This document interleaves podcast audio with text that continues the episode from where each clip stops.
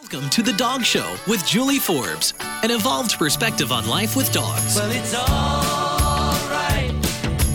Riding around in the breeze. Well, it's alright.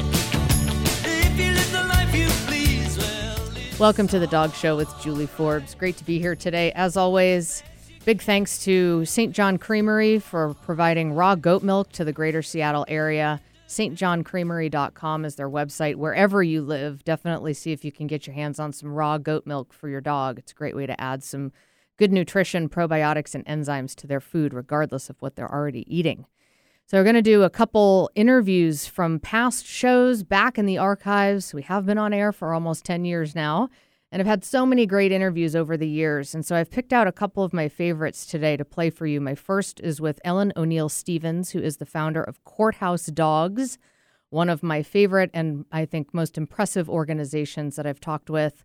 Uh, therapy dogs in courthouses to help victims of uh, violent crime, sexual assault, et cetera, especially kids, uh, testify or provide information to detectives where they may just be so traumatized that they can't talk. Really amazing work. This is my second interview actually with Ellen. And so she'll be catching us up on what they're up to now. My first interview with her was way back, like episode number 97 or something like that. So here we are. So enjoy that. That's courthousedogs.org. You can find them online. And then after that, we'll be airing my interview from a few years ago also with Dr. Simon Gadbois. And he is a canine scientist who does research on dogs' sense of smell, also known as olfaction. And had a really great conversation with him. It was really interesting, his work and what he does. So enjoy these two interviews today. And you can find all of our shows archived on our website, dogradioshow.com. And as always, a free podcast on iTunes and SoundCloud. So enjoy Ellen O'Neill Stephens, founder of Courthouse Dogs. In terms of how this is evolving in the past, before we thought of the ideas of dogs helping witnesses, the courts were beginning, beginning to realize that children who had to talk about being sexually assaulted in front of the defendant uh, often couldn't do it. Right. And so they thought, well, maybe we need to make some accommodations for them. So they started to allow children to hold a doll or a, um, a blanket or some sort of lovey, you know, object to make them feel more secure. Or sometimes they would allow a support person to either sit in view or sit next to that person when they testify. So they were beginning to realize, okay, sexually assaulted children, talking about this, we'll try to give them a leg up. So there are some statutes and case law that support that. And so that was the beginning of thinking, well, some of these witnesses, children need this benefit.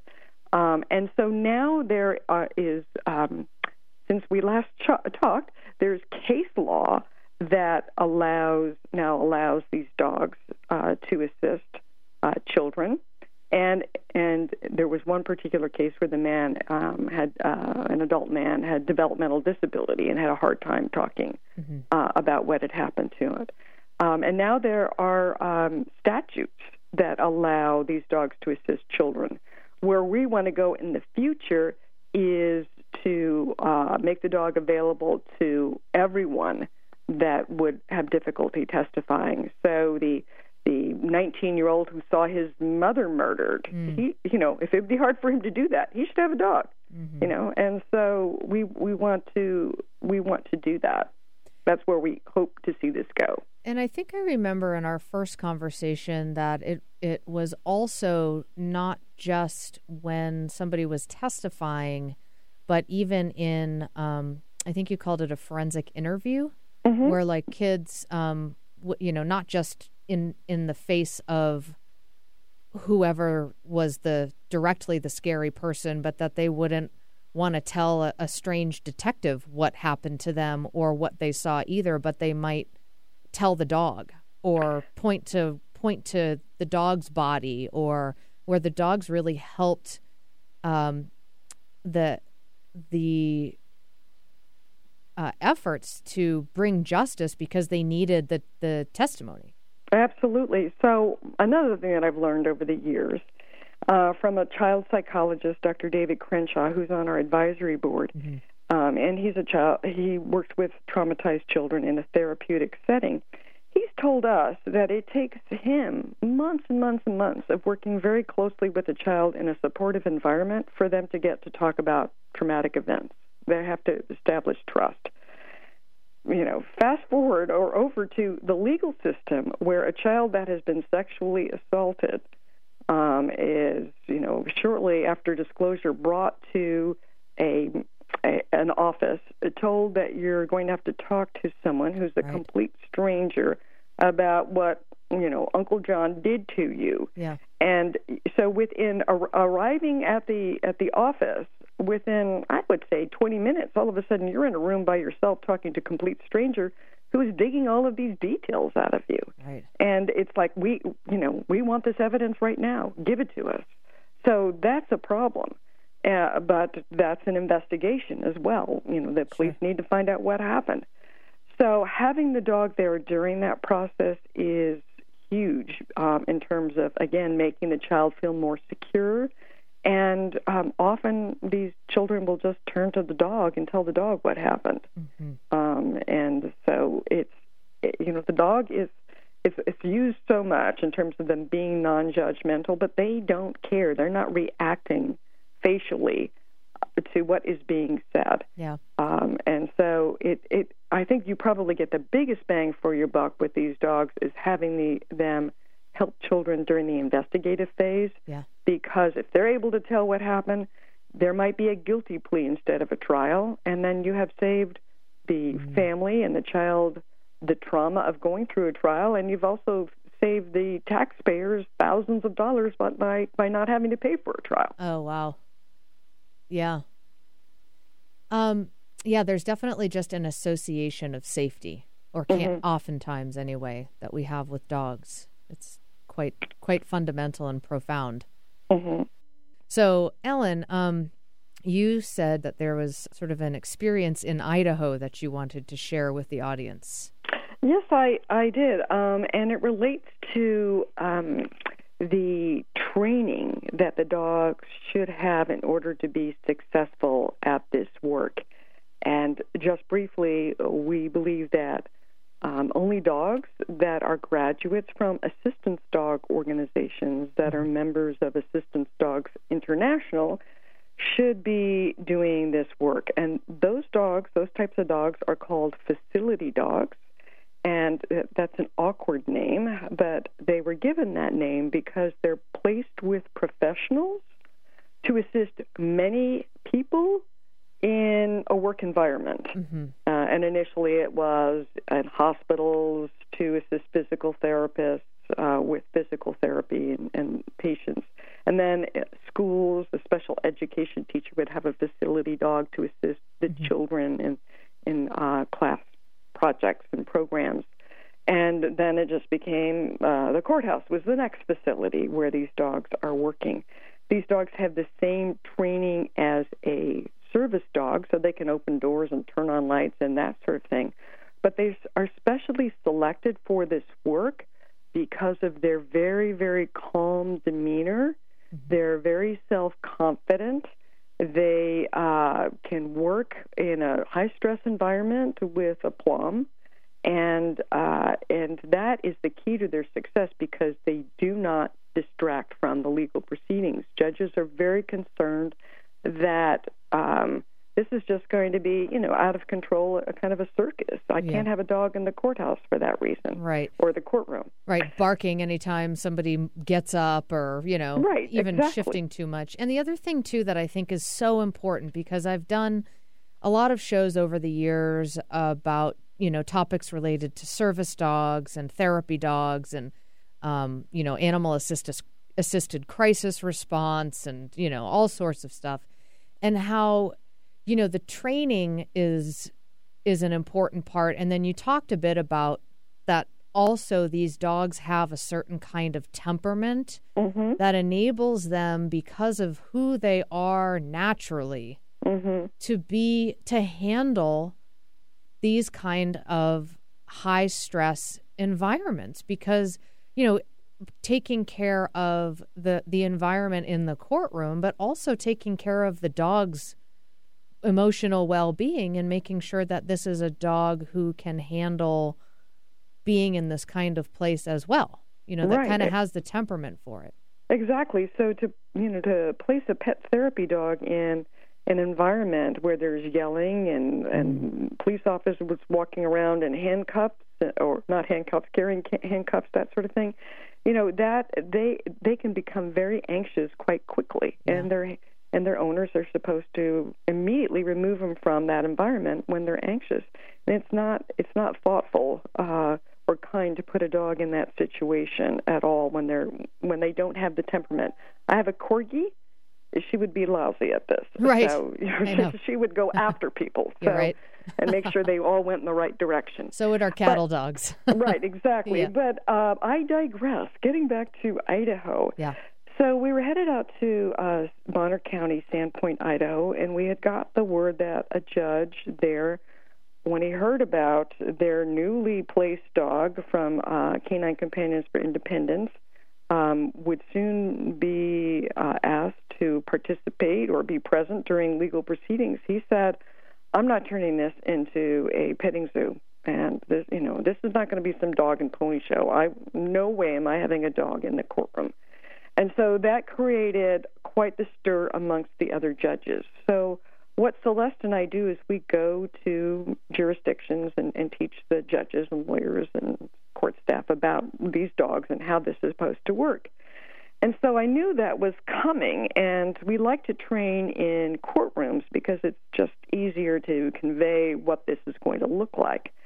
And before the judges, there were three judges there. Before they arrived, I put our dog Molly in the witness box and uh, put her in a. I just said down, stay, and she promptly curled up inside the witness box and uh, went to sleep. So the judges filed in, and they were sitting in the jury box. It was just happenstance, and they were just a you know few feet away. And I proceeded with the training, and then of course we got to the point where the judges said, "Well, look, I just don't see how this can work. This is going to be very distracting for the jury. How's any how's anybody going to focus in on what's going on?" And you know, we think we're just going to rely upon the usual way to calm people with you know down by kids holding teddy bears and that sort of thing. And I said, "Well, I beg to I beg to differ." Um, and then with that, um, I went over to the witness box and woke up Molly and said, "There's been a dog here this entire time, and you didn't even know it." and they were absolutely shocked. and I said, "Listen, having a dog like this is far less prejudicial to the defendant in terms of you know because the defense is concerned that people are the jurors going to like this dog and like the prosecution witness more because they have a dog." And I'm saying that a child clutching a teddy bear is going to be much more sympathetic than a dog lying in, almost invisible um, in front of the jury um, to the jury. It, it's it's a much better way to provide this support without there being any uh, prejudice towards the defendant. So that was quite convincing, and they said, "Well, you know, kind of like, can you do this again in front of some of the other judges? We won't tell them what this looks like." So Yeah.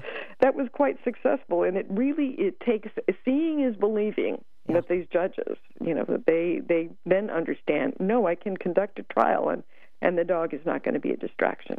Well, and I'm- I imagine that some of these judges, um, and just people in general, you know, their only experience with dogs, whether it be family dogs or they've not had much experience with dogs or they've just known, you know, always had dogs that barked a lot or dogs that were kind of out of control and, and they've never experienced a dog that was as calm as these dogs can be. That's true. And until my son, Sean, for those who didn't hear the first episode a mm-hmm. few years ago, has ce- cerebral palsy. He's 33 now, and I had Sean when I was in law school, and and he's just a fantastic young man. And he got a service dog um, in 2003. And until then, I didn't have a clue what service dogs look like or how they behaved until I until he got that, and I went down and was trained on how to handle him on behalf of Sean. I had no idea. So I can appreciate that people don't know what this looks like. And that's why on our website we have a short film uh, where a dog trainer from Assistance Dogs of the West is talking about the type of dog that does this work. And there is a dog right beside her while she's providing this information so that you can actually see what this looks like um, and, and get a much better idea. So I've heard people share when, as they have had therapy dogs, um, you know, visiting a children's hospital, for example, or something like that. Um, not a facility dog, but you know, just sort of a team, a person and their and their therapy dog, and they, you know, were standing in the elevator, traveling from one floor to another, and and they're there to visit the patients. Uh, But then, you know, a doctor walks in who just had a really hard surgery or something like that and kneels down and gives the dog a big hug and just lets out this sigh. And I imagine that in this environment, these dogs really support everybody, not, you know, the, the, the people who they're specifically intended to support, um, oftentimes victims of crimes, but also everybody around who's who's in these really high stress environments. Um, absolutely. Another thing that's changed over the years, you know, I started as a prosecutor in 1985. Um, it was expected that prosecutors um, should not be affected by stress at all. You're supposed to put your armor on, and it's not supposed to impact you at all. And uh, that wasn't the case for me, I can tell you. And and it was a big secret. Everybody else was stressed out by the job. And fortunately, now they're calling this vicarious trauma because when you see so much pain and suffering going on around you, that impacts you. And then you're also, I tell you, going into trial is like going into battle. Yeah. You, you've got that adrenaline rush going. You're ready to fight, and that is extremely draining as well. So yes, I think that um, the dog does have a huge impact. And I again, it can just be seeing that dog walk down the hallway. You know, where I've walked Molly down a courthouse hallway, and somebody will come up to me and, and, and will say, "Just seeing her just made my day." Mm. I I mean, it takes that little. Um, and and defense attorneys I used to fight with, I had a whole different perspective of them when they get in the elevator with me and, and see uh, Molly, and then start talking baby talk to her. Would you? Would you? It's like, oh, Yeah. you're a nice person after all. Of course, you know. Yeah, yeah. And they just kind of bring people bring people together and Mm-hmm. and make a much more positive environment. Yeah. Well, I know I always feel that anywhere is better with a dog. I mean, pretty much. You know, if we walk into a a hotel or something while we're traveling and they're and they have like a, a mascot in the lobby, we're always like, oh, you know, oh, and like run over. And of course, we're missing our own dogs, and um, hmm so so um, now you have a conference coming up. Yes. Hmm And is that something that is um, who is the conference for? Is this um, something for, sort of within the within the a profession or anybody Well, it is- or It is within the profession. It's for um, uh, judges, lawyers, victim advocates, uh, law enforcement. Um, it's also for um, the assistance dog organizations that make this placement because they need to learn about the legal system so they know what kind of dog should do this work. Uh, so it, it's it's for that population. The other thing is is that what we're talking about, we're talking about some sensitive issues there uh, in you know in that setting as well, and so we don't want children under the age of uh, 17 present there because listening to these very harsh things that happen to kids is, is kind of difficult yeah to talk uh, to listen to. yeah, and that's coming up soon. And you said that um, courthouse dogs is exploding in Canada. Yes, it is. It's been uh, they're fast on our tracks, and uh, this is within just a few years as well. But uh, Alberta is where the most of the action is. And initially, when we went up there, uh, again, it was like, oh, we're very formal here in Canada. It's not like the Wild West U.S. down, you know, uh, down below us here. Um, and but now these dogs are going into court in in Canada. So that it started in Alberta, um, and then recently in British Columbia, and now they're in the same situation we are in terms of trying to establish standards for this and and um, documents. So uh, it, it, they're in the they're in going through the same process that we went through, and uh, we're actually having a meeting talking about how they can all get together and, and provide some standards for the rest of their country. So this is not a um, a wing of of courthouse dogs. This is like a separate organization organization in Canada that's doing similar work, or is this part no, of it's it's part of analogous courthouse to, dogs? It's analogous to what we're doing. We have they're called Crown Counsel up there, and uh, and victim advocates and assistance dog organizations. So Okay. uh, they are pulling to you know somebody has the idea and says let's do this. So it's it's just very organic. Somebody wants to do it.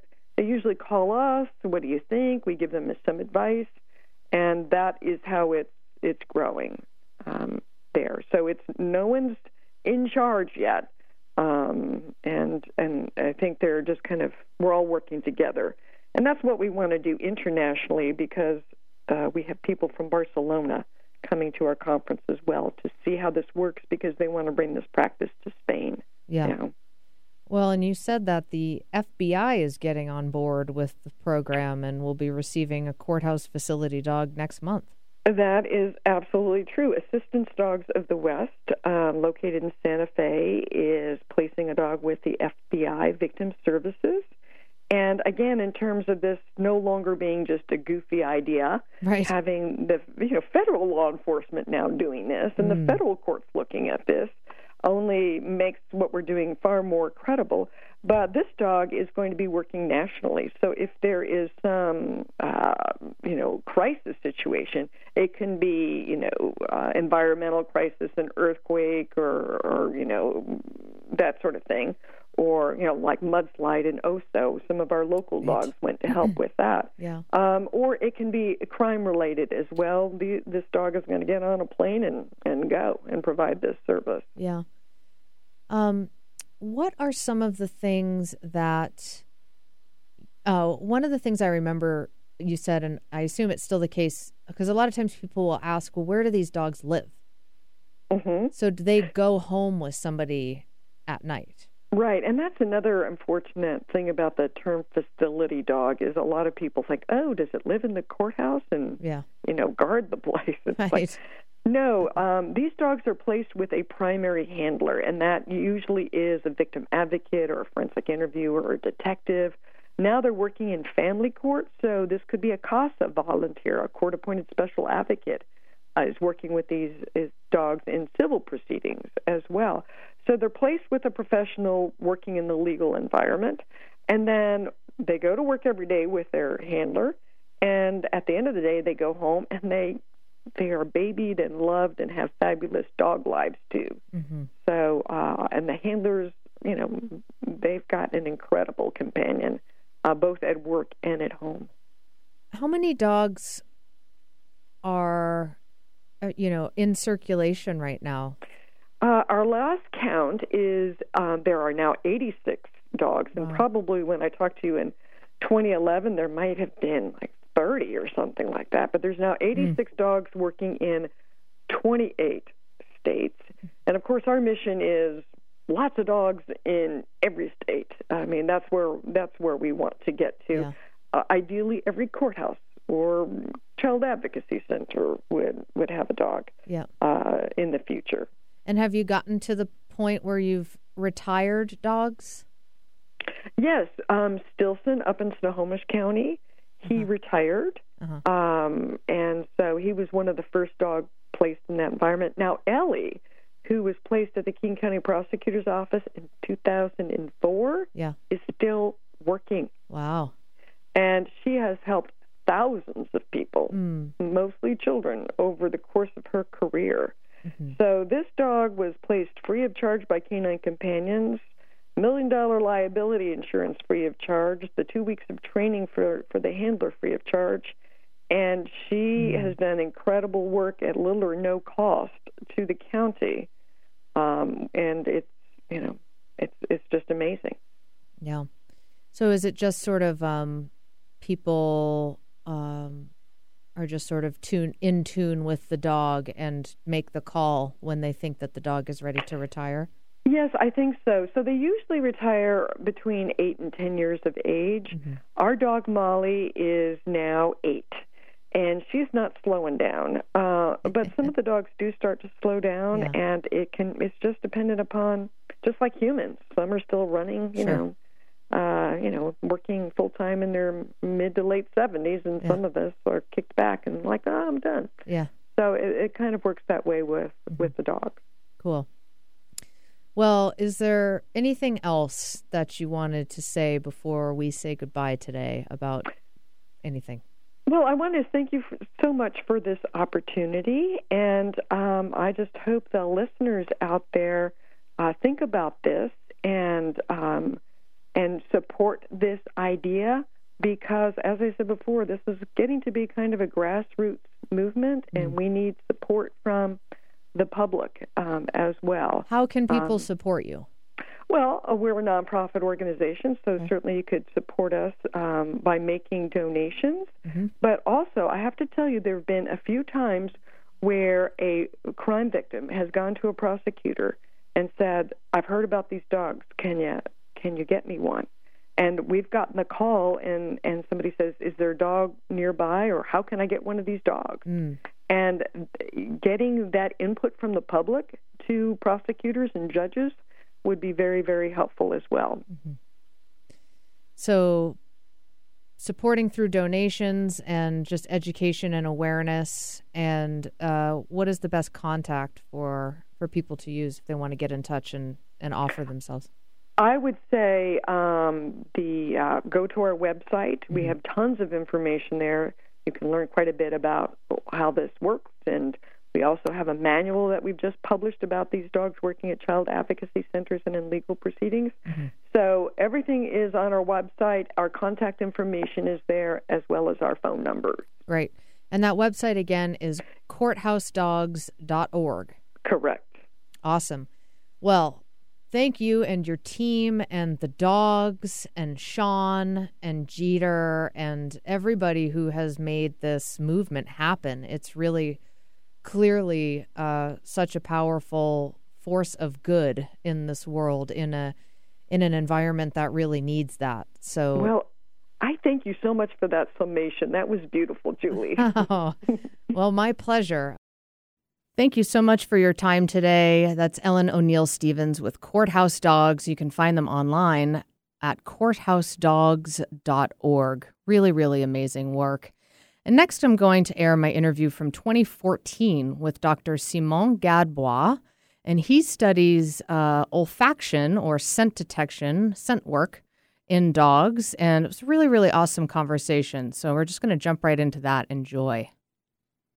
So you're doing this research on wildlife and conservation dogs and really working on training methods and um, you know evaluating the olfactory performance that you know the dogs are basically the are you researching the training process involved in generating these scent detection dogs? Or are you researching it sounds like you're also researching this the olfaction part so the the sense of smell as well as the training process is that right Yeah, that's right. Uh, we we do both the basic or fundamental research and the applied research, basically. Okay. Um, most of our funding comes from applied um, or, or from uh, the, the desire to see dogs uh, working in those new uh, fields of uh, application of scent detection. yeah Um, but that allows me to get into some of the theoretical stuff. So it's both at the sensory level, trying to understand what we call psychophysics, actually, or olfactory psychophysics, Mm.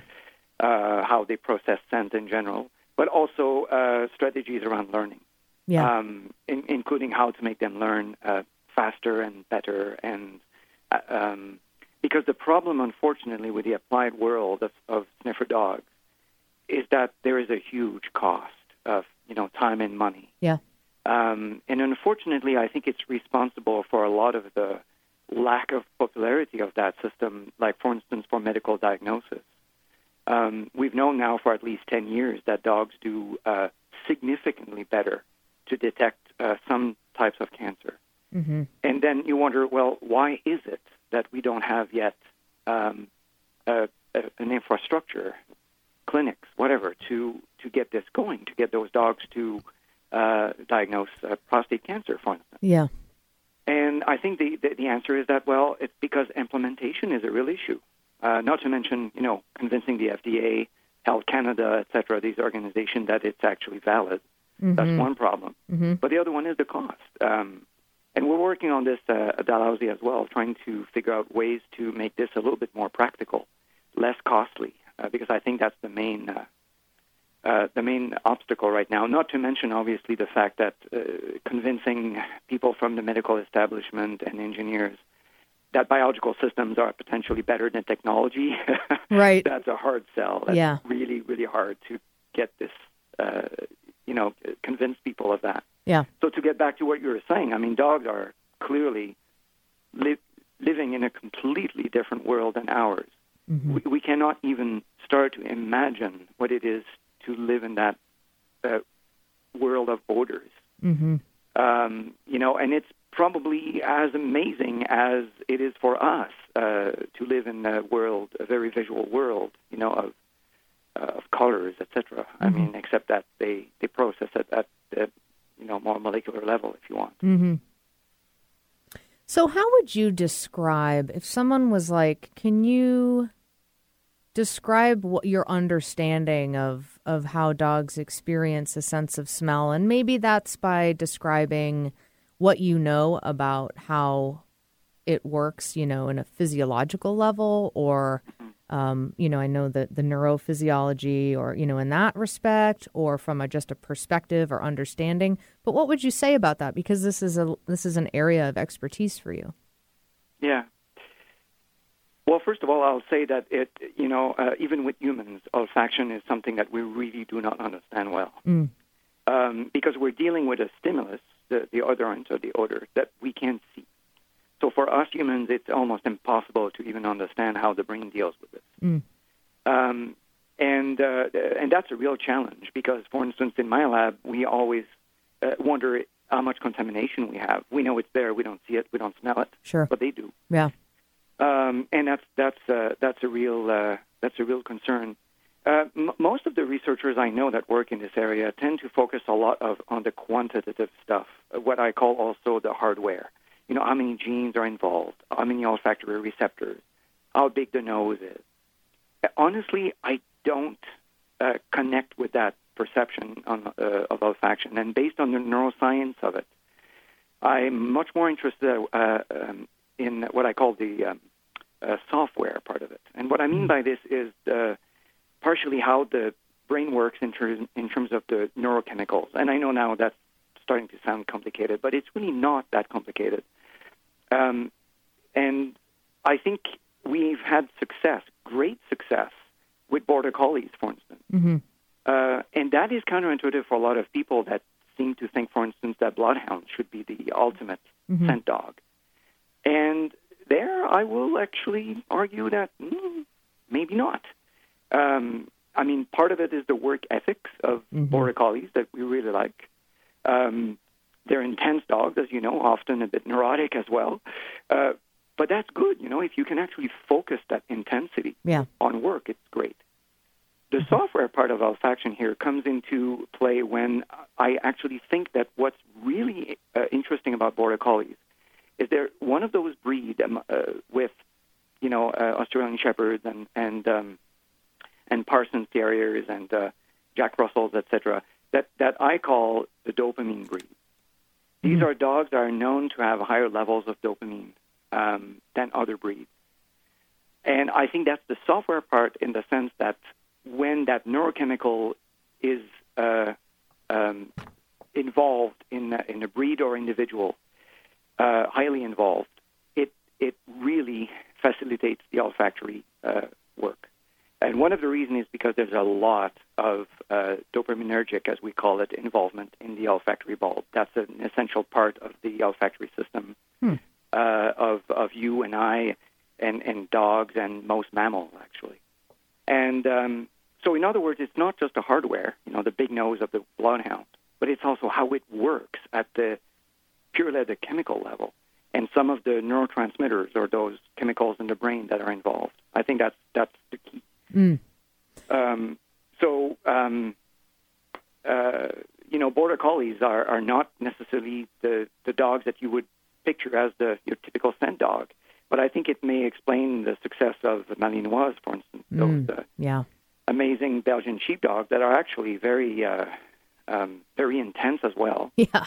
Um, n- you know, not unlike border collies in some ways. Yeah. Um, and they're very good at tracking and, and trailing, and, Mm. and we think that's uh, that's uh, part of the same correlation. Yeah. Um, So you know, I'm not, I'm not the type to emphasize you know this many receptors and this many cells are involved, and and, and I think that this is interesting data, but um, but it doesn't explain everything about why a dog is good at olfaction and the olfactory work itself, because it's not just processing smell in a vial; it, it's also the whole behavior of tracking that is important. Yeah. One of the questions that I had when I was reading about your work with invasive insect detection is I'm curious because you were specifically talking about the the brown spruce longhorn beetle, That's right. um, both in lab and field conditions, and showing the ability of the dogs to discriminate that particular species from other domestic and local species. And I'm wondering in these research projects, especially if it's a new field, I mean, like you've done work with hypoglycemia, and, you know, I don't know if that seems to me, and correct me if I'm wrong, is, is kind of along the lines of like diabetic alert dogs, where they're mm-hmm. detecting low blood sugar and you know, but this is like new. I don't, you know, I, has anybody ever done research around, you know, scent detection with brown spruce longhorn beetles compared to other beetle species?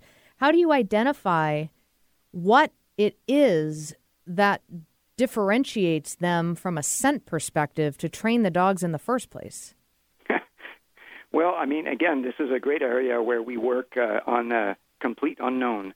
Um, you know, in fact, with the hypoglycemia project um, um, that my PhD student Catherine Reeve is working on, uh, we're w- working with chemists uh, to try to eventually, hopefully, um, isolate what it is that they are really um, identifying, uh, allowing them to discriminate low and high blood pressures. Uh, sorry, not blood pressure, but uh, blood sugar levels. And obviously, it's the same thing with the, the, the bugs. So with the longhorn beetle, we're actually working with the larvae. We're interested in the dogs detecting the larvae in the tree. Uh, and, and to make things more complicated here in Canada during the winter. Um, and uh, we actually do not know, starting uh, the training, if they can really differentiate between uh, the local and the invasive species. So what we do basically is we reinforce the detection of the uh, invasive species Right. and not reinforce the uh, detection of the, the local domestic species. Right. And we just hope that after a while they'll get it. That's essentially it. And if they do, then it really then it really reinforces that question of like, well, what are they smelling? I mean, is it genetic? That's right. So, uh, so we we've had actually this uh, this spring the confirmation that they can differentiate uh, in the lab. Um, they, they're doing quite well at detecting and uh, discriminating. Yeah. Uh, we think it's probably a pheromone, um, although uh, there's some questions there if you actually look at the biology of those insects. How much of a distinct smell would they have at the larval stage? Um, it could be extremely subtle, and I'm not going to pretend that it's easy for the dogs, by the way. Um, they can do it, um, but some dogs are pretty close to chance.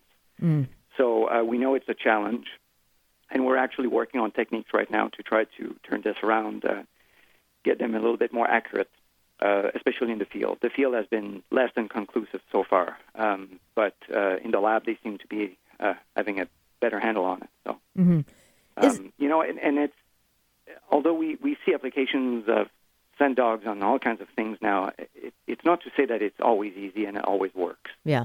Um, you know, every time we get into a new project, we never know what's going to happen. A number of years ago, when we started looking for ribbon snakes, which are endangered here in Nova Scotia, we had tons of people telling us this would never work. Um, they, they don't have a distinctive smell enough. They'll uh, find garter snakes instead. Uh, you're working in a marshy area. It's known to be very difficult for dogs to work in those conditions. Well, to this day, this is by far our most uh, successful program. Um, and then we started working on wood turtles. Mm-hmm. I was absolutely convinced that this would be dead easy for the dogs to do. Such a slow animal, uh, uh, you know, a lot of a big fingerprint on the ground if you want, and it will be easy to track. Well, actually, it's it's very inconclusive so far if they actually make a difference uh, compared to just human. Because in this kind of conservation work, what we do is we compare human-only teams and uh, human-dog teams. And what we want to see is that teams with dogs are doing better at finding more of those endangered species. Right. But interestingly, with the wood turtles, it, it's not clear. I mean, it's marginally better, but not very convincing so far. So are so they it's very mysterious. We are- don't really know why. are they detecting other turtles as well? Is that what the problem is? Or are they or are, are humans just as good as finding the turtles? It's it's mostly that we can see that humans are almost as good, but there's a seasonal pattern which we can't uh, really explain. Mm. The dogs are still better in the spring, Mm-hmm. and we think this may have to do with hormones in in the turtles. Mm. Uh, so basically, pheromones, uh, Mhm. very specific smells that are produced by those uh, animals during the breeding season and the Sure. um, egg laying season. And then later, those odors disappear, so the dogs uh, seem to be unable to identify the, the, or as easily as humans anyway, visually, uh, the turtles. Yeah. Um, and we had a similar experience with eggs. We were hoping they could find the nest uh, where those turtles lay their eggs. And what's fascinating is they really are not good at it. Hmm. Um, uh, which, you know, if you think about it, is is probably good for the turtles. if you take a turtle egg and smell it, even if it was actually isolated from uh, from any kind of uh, organic substrate, you know, like in milk carton or whatever, Right. you would actually notice that by itself it has a very earthy smell. So in this case, it's it's the amazing biology of turtles that you know they, they use kind of a, a olfactory camouflage, if you want. Wow. So their eggs their eggs actually smell like earth. So no wonder that raccoons and Sure. and skunks and foxes and dogs can find the the, uh, the nest. Takes camouflage to a whole nother level of conversation. But no, it does. Yes. yeah. yeah. Exactly. Have you um is there enough data to have this opinion? I'm I'm not sure, but do you have you found that like so dogs in general. So let's say you take um you know 10 dogs who are great great scent detection dogs. Do you think that certain individuals based off of just the fact that they're an individual or breed or who knows what, but is would would this individual maybe be better at detecting this scent versus that scent given that they don't seem to be any harder or easier than each other? Like just because of individual sensitivity specifically pertaining to their sense of smell? Like oh my i can i'm really good at smelling um you know nuts and peanuts and stuff like that but Yeah. and then this other dog isn't quite so sensitive to that but might be great at bed bugs or something like that i don't know Yeah, I I don't know that I can actually say anything about that. I don't think I have enough data hmm to uh, to comment on this, but it, it's a good question. Um, in fact, it's it's often uh, a question that people will ask in the context of um, do you train your dogs uh, to smell many different odors or or stimuli? Um, and the answer is it depends on the dog. So maybe that's another way of approaching your question. mm-hmm. Uh, we seem to be able to teach some dogs to go after about anything. We just have to tell them what we're looking for, and they'll do it. Mhm. Other dogs seem to be real specialists. Mhm. Uh, okay, I'm good at this, and don't bother me with anything else, basically. Uh, and it's, it's unclear to me why this happened. Um, uh, but yeah, no, I, I can't really say. I think uh, we've had some surprises in the past. I mean, some biological odors, like when I was mentioning the ribbon snakes, for instance, um, that seem to be easy for most of our dogs uh, to detect. Uh, we've had other dogs that are absolutely unable to uh, figure it out. So it, it, especially in terms of discrimination with, for instance, uh, garter snakes. Mm-hmm. Although, to be honest with you, I can't I can't tell the difference between the two when I sniff the samples from those uh, those snakes. But um, yeah yeah, so uh, yeah, that's that's a difficult question to answer. Um, I, I don't really have an answer for that. Yeah. And then also it kind of brings up well, is it their actual sense of smell or is it how they experience the training process or, or is it something in their brain or you know like oh i'm really good at, at I, I can't multitask but i can focus on one thing but i can't really switch tracks like that as opposed to another individual that might be better at kind of multitasking and having That's right. And as you know, SPARCS will have a as a full day um, in Rhode Island on personality. Yeah. And uh, yeah, that's clearly a big factor as well. There's no doubt about it. Um, and- and, yeah, um, I think um, some dogs also. It's not just the olfactory work. I think it's it's the whole attitude toward um, work in general. yeah Um, you know, and and although we have great success with uh, border collies and probably the highest retention of all breeds uh, in in our team, um, at the same time, uh, they are really sometimes really neurotic dogs. I mean, some of them are just you know, uh, you know, when we first get them in screening, we go like, oh my, what are we going to do with this dog? mm-hmm. But at the same time, it's that same neuroticism that, you know, if you really can turn this around, like, look, you have a job now. This is what you do. This is your thing. yeah Yay, you're a hero. That's what you do. Yes, you're Right. good at it. Fantastic. Then we get dogs that are absolutely fantastic, and they seem to almost find a, mean, I know this is a bit dramatic the way I'm going to say it, but almost a, a reason to live, you know? well it's what they're made to do they're like thank god i finally have something to do i've been unemployed for five years or whatever you know That's right. Yeah. exactly. And especially since, you know, most of the owners that actually volunteer their dogs to our lab, um, you know, uh, you know, I have to work during the day, and Yeah. they'll say, "My my my dog is driving me insane, and is driving himself insane in the process. Yeah. Please, please take him. You know, give him a job, give him something to do." Um, so yeah, sometimes we have great, great surprises there, and uh, but personality, there's no doubt, is important here. Yeah. Um, in, in fact, I can tell you that uh, uh, um, if if you look at the dogs that we don't keep, uh, based on our, our um, attrition data, so dogs leaving the program, hmm I would say that most of the time it's because of uh, I'll use the word personality here, but temperament, uh, attitude towards work, hmm more so than their actual ability to sniff. yeah Um, so that that's an interesting piece of information in itself. I think I think that says a lot about about dogs and uh, you know the challenges, especially of working with dogs. They're very much like us. Uh, yes they have personalities. What can I say? I know, yeah. And this is something I talk. Um, my area of expertise here is dog training and behavior, and I do private lessons with people in the Seattle area. And I meet with all different types of dogs, you know, border collies to whippets to chihuahuas to bulldogs, you know, all over the place, mixed breeds. And one of the things about, you know, every person has, you know, diff- different levels of expectation, but depending on my sense for the dog, is, you know, and what you said, what is their attitude towards work? Because some dogs are like, oh, Oh, we're going to do obedience training? Yes, awesome. Like my cattle dogs just want to be told what to do. What are we doing? What are we doing?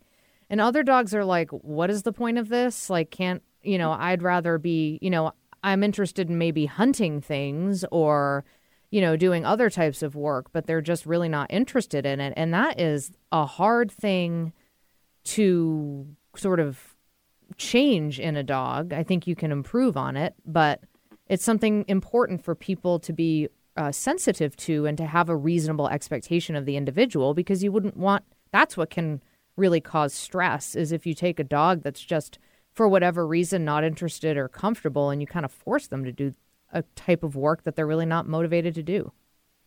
Absolutely, and and you know it's probably one of the reasons why one of our most important criterion um, is the play drive, as we well, I mean some people call it that, but I mean it's just the if they see work as play, then they have a good chance to succeed in my lab. Yeah. Um, otherwise, it probably won't work.